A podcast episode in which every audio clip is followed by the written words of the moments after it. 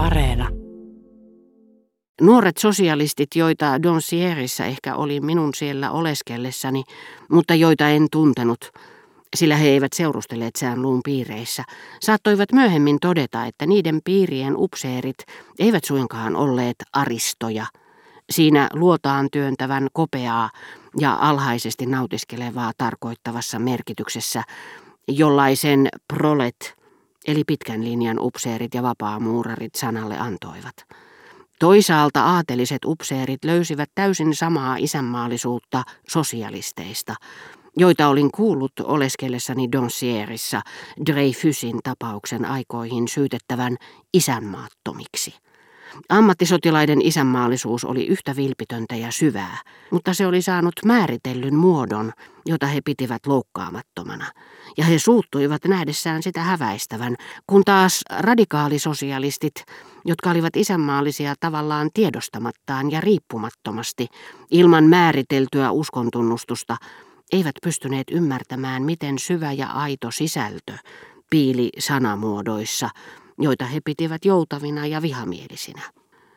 Sään Lu oli varmasti muiden upseerien lailla tottunut kehittämään aidointa puolta itsessään, kykyä etsiä ja luoda parhaat tavat strategisen ja taktisen menestyksen saavuttamiseen, joten hän muiden lailla piti omaa ruumiillista elämäänsä melko vähäpätöisenä, niin että sen voisi helposti uhrata sen sisäisen, ensiarvoisen tärkeän ytimen vuoksi, jonka rinnalla ihmisen henkilökohtainen olemassaolo on korkeintaan suojelevan ihon arvoinen. Sään luun urheudessa oli lisäksi hänelle tyypillisiä erityispiirteitä. Niistä olisi helposti tunnistanut anteliaisuuden, joka oli viehättänyt minua ystävyytemme alkuaikoina, ja myös vasta myöhemmin heränneen perinnöllisen paheen, joka yhdistyneenä paikalleen juuttuneeseen älylliseen tasoon pani hänet ihailemaan rohkeutta, mutta myös inhoamaan naismaisuutta niin pitkälle, että hän suorastaan hurmioitui miehekkyyden läsnäolosta. Hän koki ilmeisesti täysin siveästi, tavallaan henkistä nautintoa leiriytyessään taivasalle senegalilaisten kanssa, jotka olivat kaiken aikaa valmiita uhraamaan henkensä, ja nauttiessaan hän halveksi myskiltä tuoksuvia pikkuherroja. Eikä tämä nautinto, vaikka vaikuttikin päinvastaiselta, eronnut kovinkaan paljon siitä, mitä hän oli saanut kokaiinista, jota oli käyttänyt paljon Tansonvillessä, ja josta sankaruus oli hänet nyt vieroittanut. Yksi lääke oli korvannut toisen. Hänen urheuteensa kuului kahdenlaisia kohteliaita tapoja. Ensinnäkin hän ylisti muita, mutta tyytyi itse vain toimimaan oikein, puhumatta siitä sen kummemmin, päinvastoin kuin Block, joka meidän tavatessamme oli sanonut hänelle, te tietenkin aiotte jänistää, eikä sitten itse tehnyt mitään. Toiseksi hän väheksyi kaikkea omaansa, omaisuuttaan, upseeriarvoaan ja jopa henkeään, niin että oli valmis uhraamaan ne kaikki. Sanalla sanoen, kaikessa näkyi hänen aito jalosukuisuutensa. Mutta sankaruudessa on aineksia monista lähteistä, ja Robertilla siinä oli mukana hänen vasta ilmennyt taipumuksensa, sekä entiselle tasolle jäänyt älyllinen keskinkertaisuutensa. Omaksuessaan herra de Chardyn tavat, Robert oli huomaamattaan omaksunut myös tämän miehekkyysihanteen, tosin varsin erilaisessa muodossa. Kestääköhän se kauan, minä kysyin Robertilta. Ei, minä uskon hyvin lyhyeen sotaan, hän vastasi. Mutta tässäkin asiassa, kuten aina, hän oli hakenut perustelunsa kirjoista. Pitää ottaa huomioon Moltken ennustukset. Luen ne uudestaan, hän sanoi aivan kuin minä olisin jo lukenut Moltkea. Vuoden 1913 lokakuun 28. päivän määräys suurten yksiköiden johtamisesta Näet, että rauhanajan reservien korvaamista ei ole organisoitu eikä edes suunniteltu, ja se olisi tehty varmasti, jos sodasta tulisi pitkä. Minusta tuntui, että kyseistä määräystä ei voinut tulkita todisteeksi lyhyestä sodasta, vaan sen laatioiden kaukonäköisyyden puutteesta, koskien niin sodan pituutta kuin sen luonnetta sillä heillä ei ollut aavistustakaan, miten valtavasti asemasodassa kuluisi kaikenlaatuista materiaalia ja millä lailla eri sotanäyttämöt olisivat toisistaan riippuvaisia.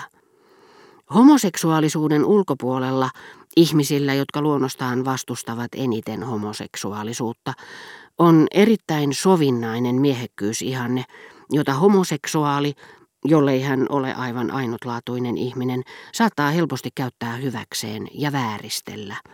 Tämä tietyillä sotilashenkilöillä ja diplomaateilla esiintyvä ihanne on erityisen ärsyttävä.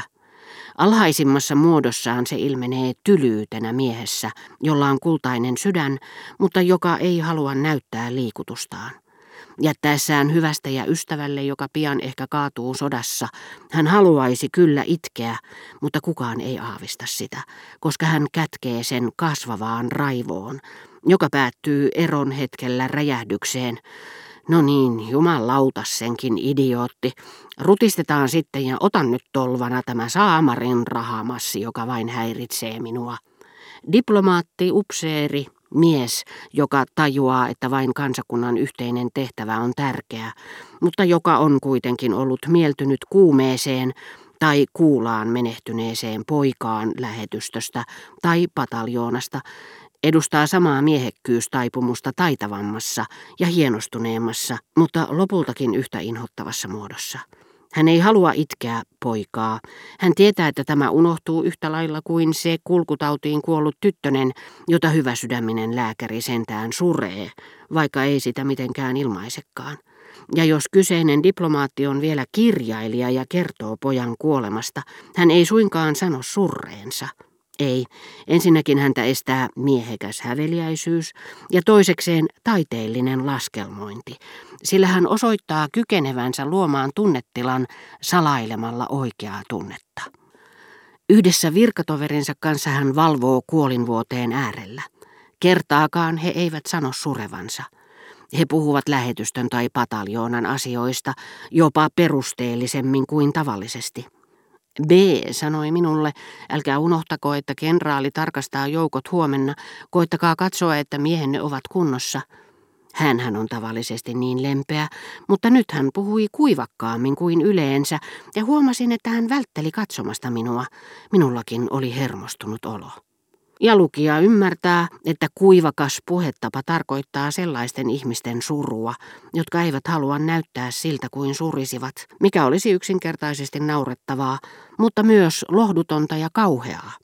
Sillä niin surevat ihmiset, jotka luulevat, ettei surulla ole merkitystä, ja että elämä on vakavampi asia kuin eroamiset ja niin edelleen, joten heistä saa kuolemantapauksissa samanlaisen teeskentelyn ja onttouden vaikutelman kuin uuden vuoden päivänä Herrasta, joka saapuu tuoden tuliaisina sokeroituja kastanjoita ja sanoo, toivotan teille hyvää ja onnellista uutta vuotta, hymyillen ivallisesti, mutta sanoo kuitenkin. Päätän tarinan kuolinvuoteen äärellä valvovasta upseerista tai diplomaatista. Hänellä on lakki tai hattu päässä, koska haavoittunut on viety ulos, ja viimeinen hetki koittaa. Ajattelin, että nyt minun täytyy mennä panemaan aseet kuntoon, mutta sitten, en oikeastaan tiedä miksi, tohtorin päästäessä pojan käden putoamaan, me Bn kanssa siinä seisoessamme otimme lakin päästä, vaikka emme olleet sopineet siitä etukäteen. Aurinko porotti kohti suoraan, ja meillä oli kai kuuma. Ja lukija ymmärtää, että ei auringon porotus, vaan liikutus kuoleman majesteetin edessä saa nuo kaksi miehekästä miestä paljastamaan päänsä, vaikka he eivät yleensä koskaan puhu hellyydestä, saati surusta.